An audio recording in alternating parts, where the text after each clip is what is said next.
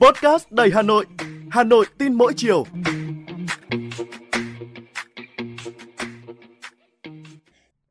Chào bạn, bạn đang nghe podcast Hà Nội tin mỗi chiều và tôi là Thúy Hằng, người sẽ đồng hành cùng bạn trong số podcast ngày hôm nay.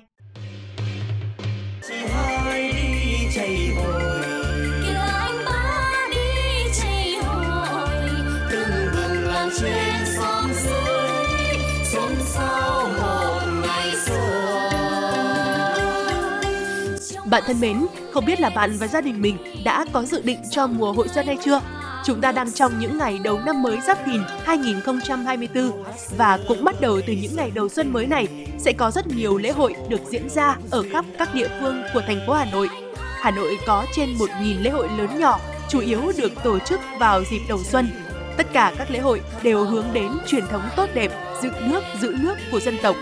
Lễ hội là nhu cầu chính đáng của người dân, cũng là dịp để quảng bá văn hóa thủ đô, góp phần giáo dục truyền thống văn hóa tốt đẹp của dân tộc. Tuy nhiên, trong quá trình tổ chức lễ hội, đâu đó thì cũng đã diễn ra việc lễ hội bị thương mại hóa, các yếu tố gốc bị chi phối. Thậm chí, nhiều lễ hội trở nên biến tướng với những trò tranh cướp lộc, chen lấn, xô đẩy, thậm chí đánh nhau, bói toán, cờ bạc trá hình.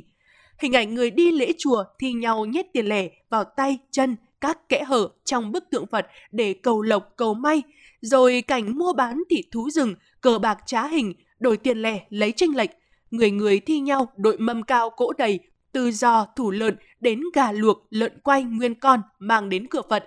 Làm sao để lễ hội truyền thống không bị lai tạp, không bị các yếu tố phái sinh, tùy hứng, tùy tiện xảy ra vì có sự chi phối bởi đồng tiền, bởi mục đích kinh doanh kiếm lợi bằng mọi cách của kinh tế thị trường.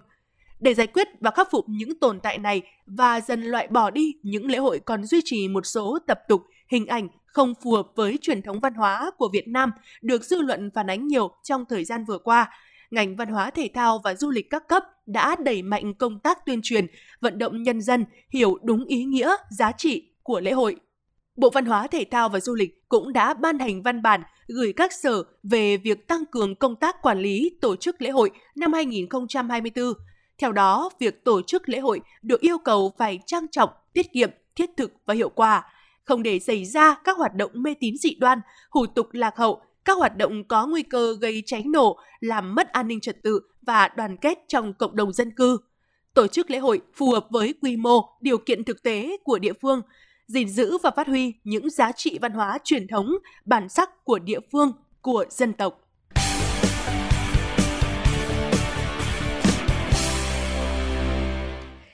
Vâng ạ, và muốn giữ được bản sắc vốn có, dứt khoát phải giữ những thành tố then chốt bất biến, tạo ra được sự khác biệt mà vẫn tuân thủ tiêu chí, thiêng liêng, trang trọng, thân thuộc với truyền thống địa phương và hợp thời đại. Đó là căn cốt của di sản lễ hội truyền thống.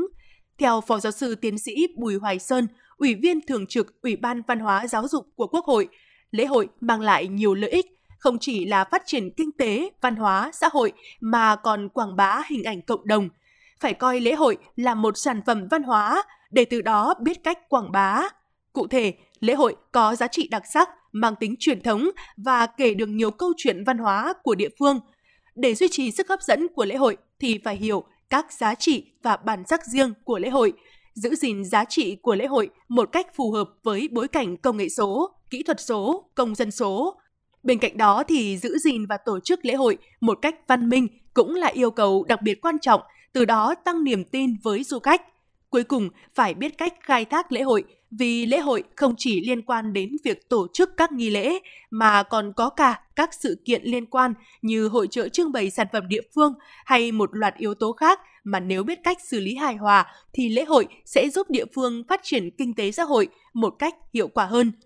mùa lễ hội xuân 2024 đã bắt đầu rộn ràng. Các lễ hội truyền thống nếu được khai thác tốt, giá trị của chúng sẽ trở thành những nguồn vốn để chúng ta có thể sử dụng trong quá trình phát triển kinh tế xã hội, đặc biệt các ngành công nghiệp văn hóa. Các lễ hội được tổ chức thường xuyên sẽ tạo ra không gian cho những hoạt động giao lưu về văn hóa, tạo cơ hội cho các sản phẩm thủ công mỹ nghệ, sản phẩm thiết kế sáng tạo được trưng bày, giới thiệu đến đông đảo người dân và du khách.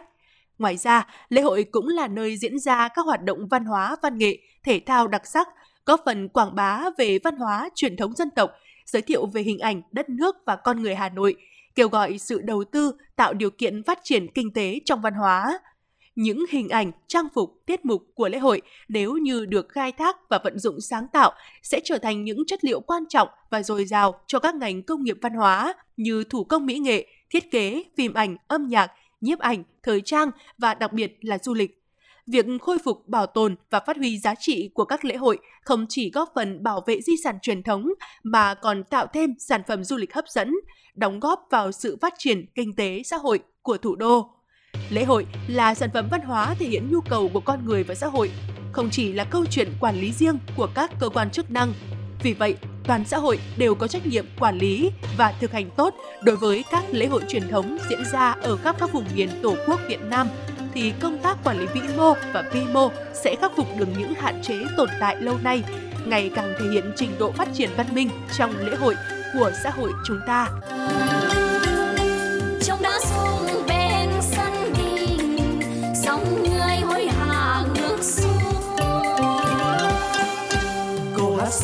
Gợi xuân tình,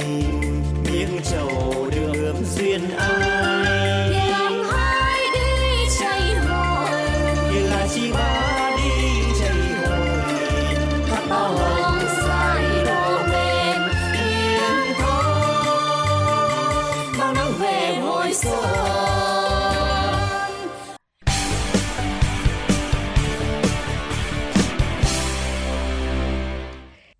Đó là chia sẻ của tôi. Còn bạn, bạn có ý kiến như thế nào về vấn đề này? Hãy để lại bình luận để chúng ta có thể bàn luận trong những số tiếp theo.